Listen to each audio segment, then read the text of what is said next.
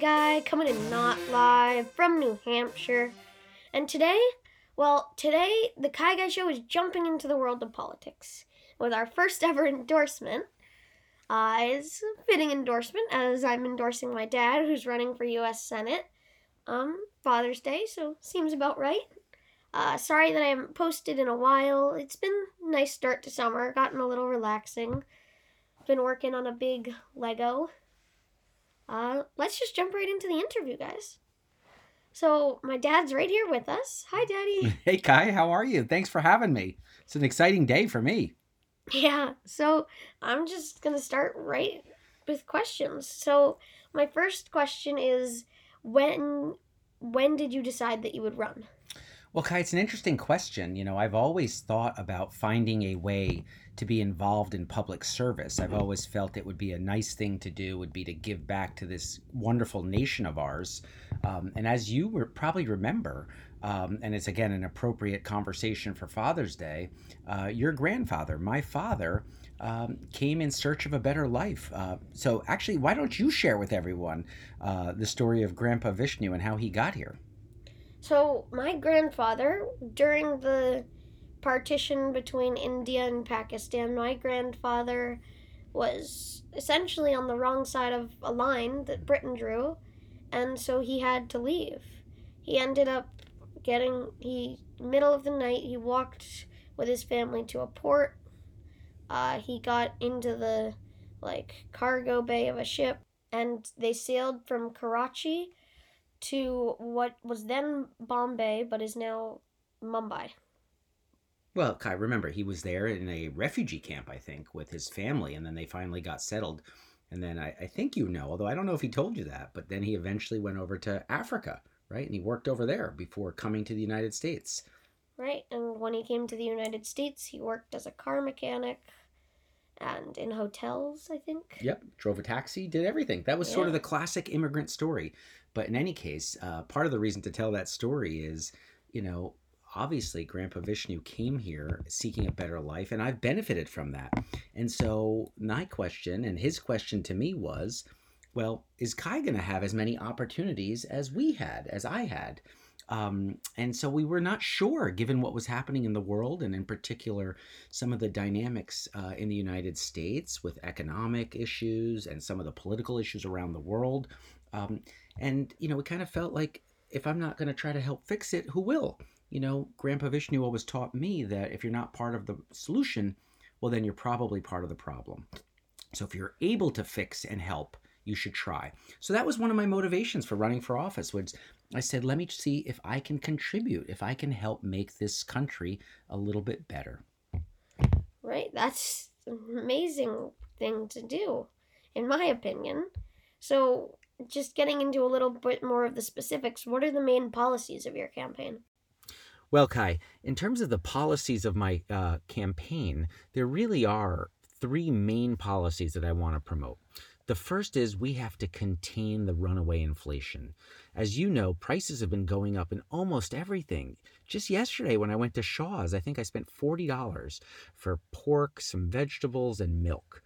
That's a lot more than we used to spend on the same basket, if you will. Uh, so we know there's inflation, and the question is why? And one of the reasons is the government has borrowed too much money, spent too much money, and handed out too much money. Another reason is when the cost of money, the interest rates are really low, people borrow a lot more money than they otherwise would because they can afford to borrow more money. And what do they do with that money? They buy the same goods that everyone else is but trying to buy with that money, and that makes all the prices go up. Uh, unless we have better supply. And we haven't had that. So, as you know, we've had supply chain disruptions. There's been a lot of reasons for that. One of the reasons was COVID and the pandemic uh, shutting down ports. There's other reasons, uh, the, the trade war and some of the conflict with other countries, including China. And, you know, that's another issue that we'll come back to. But the truth is, to contain the inflation, we need to borrow less and spend less money. And that's something the US government has done. Secondly, as you know, it's gotten really expensive to fill up our car, right? The Jeep, uh, I think, what did I spend yesterday? I think it was like $114 to fill it up. That's a lot more than it used to be. And that's because of energy policy, which is really number two on my platform, which is we went from a time when we were exporting oil and gas to our friends and allies to a world where today we are importing from countries that don't like us. You remember we imported from Russia, and then you know the administration said we can't do that because we're funding the war in Ukraine. So they decided to replace Russian oil with oil from Venezuela, Iran, or Saudi Arabia, or other countries that really aren't friends of ours. So that's a problem. And you can ask the question, which is why did we stop uh, producing as much oil and gas here in the United States. And one of the reasons is this belief in climate change mitigation, saying that we need to minimize the amount of hydrocarbons and fossil fuels that we're burning because it's hurting the atmosphere.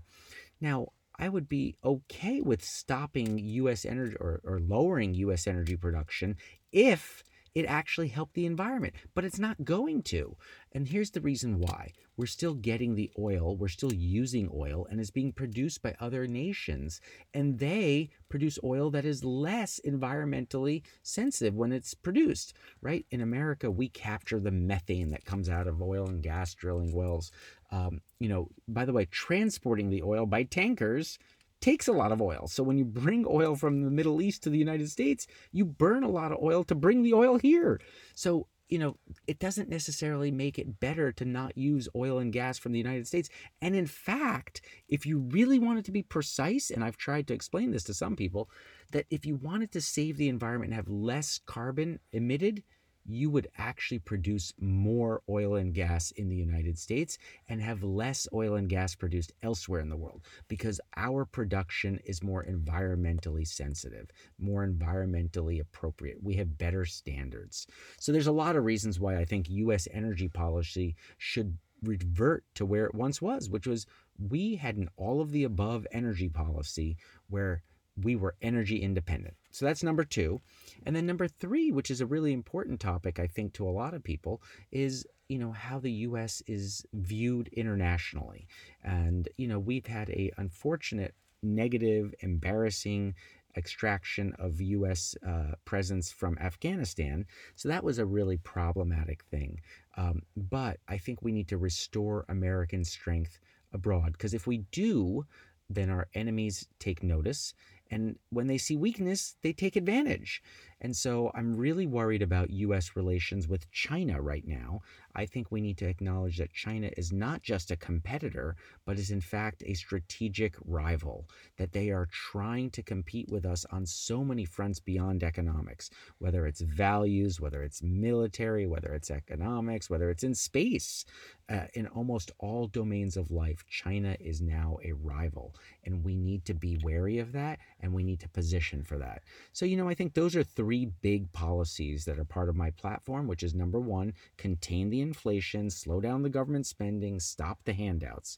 Number two, get energy policy right. And that means an all of the above energy policy. And let's actually support U.S. oil and gas production because it's good for America, it's good for our economy, and it's actually better for the global environment. And then number three, let's start focusing on American strength abroad because if we have American strength at home and American strength abroad, we will have a better world for us and our, you know, rivals and, and competitors will take notice. And so those are the three main issues. There's other issues too, but those are the three big ones. Right. So clearly all of those sound like great policies that would help a lot of people. So how are you going to get your name out there so people know who you are? Oh, you're saying for the uh, for the election. Yes. How do I get noticed? How do I build my name ID? So one of the things I'm doing, as you probably are aware, uh, because I'm not around on Saturdays as much anymore, is I'm visiting a lot of town barbecues and parades and and meeting people. Back in the day, you probably wouldn't understand what this means, but it used to be called sort of kissing babies and shaking hands, where you would run around. That's you can't really do that after COVID, but you used to run around and uh, just meet a lot of people. So that's part one. Part two, of course, is I write my ideas up in op eds and we get them out there on social media and in the regular press. As you remember, last week we had a, uh, a TV interview where uh, WMUR interviewed me because of my declaration when we were at the State House. You were there. There's a nice picture of you. Uh, so, media and some of the news companies will cover the campaign. And then, you know, the other thing we, we may end up doing is if we're able to generate enough money and get resources, we'll probably have some TV advertisements, and that may also be on digital as well as TV. So we might have advertisements on YouTube or some of the, the sort of digital networks as well as out there on regular TV. So those are the ways we're going to try to build up name ID, as they call it. All right, so that all sounds great. And as we've learned, your parents came here in a very uh, tough kind of environment and they worked their way to the point where you could consider even running. So, how did that happen? How did you get to this point? Oh, okay. So this is a much longer story, probably longer than any of your listeners want to hear. Um, but as you know, um, my parents came, and I grew up in New Jersey. And when I grew up in New Jersey, I was okay at you know sports and pretty good at studying. So I studied, studied, studied and I did well. And so I was valedictorian in my high school. And then I went off to college and I got a scholarship um, and also took out some loans to go to Yale. And that's where I met your lovely mother, Kristen. Um, and when I graduated, I actually really wanted to go into the Foreign Service. I wanted to actually work in the State Department, but they did not pay as much as some of the consulting firms and investment banks did. And so I had a pile of debt, and I said one of the things I should do is pay off that debt. And so I worked at the highest paying consulting jobs I could get for a couple years till I paid off the debt. Um, Kristen and I got married um, in 2001. And when we did, she was in law school. So even though I wanted to go to graduate school, I thought it was her turn, let her finish. And when she finished law school and I had paid off my college loans, we decided it was time Kristen would become a lawyer, start working on paying off some of her loans, and then I would be able to take fewer loans when I went to grad school, and I got a scholarship there as well. Um, so that was a the sort of early part of my career, and then after I had my PhD, I started teaching at Yale, and I was working in finance. Um, and uh, we paid off all our loans. You know, it makes us feel a little bit. Uh, it doesn't make it feel great when they're talking about paying off people's loans today for free, where the government would just pay them off because we worked pretty hard to pay off our loans. Um, but in any case, we ended up, um, I guess, living and working together at the same time. In uh, Kristen was a lawyer, I was in finance, and so we finally started digging ourselves out of the holes of graduate school debt. And that's when we started saving, and then eventually got ourselves a home and started a family um, and I was teaching at Yale, and then I wrote a book, and then I started teaching at Harvard, and I wrote another book, and and uh, and that's really how I got in this position. I guess I don't know what else to say. I don't know if there's something specific you want to ask about, but that's the background. Yeah, it's a pretty cool background, in my opinion. So, one last question What differentiates you from the other candidates?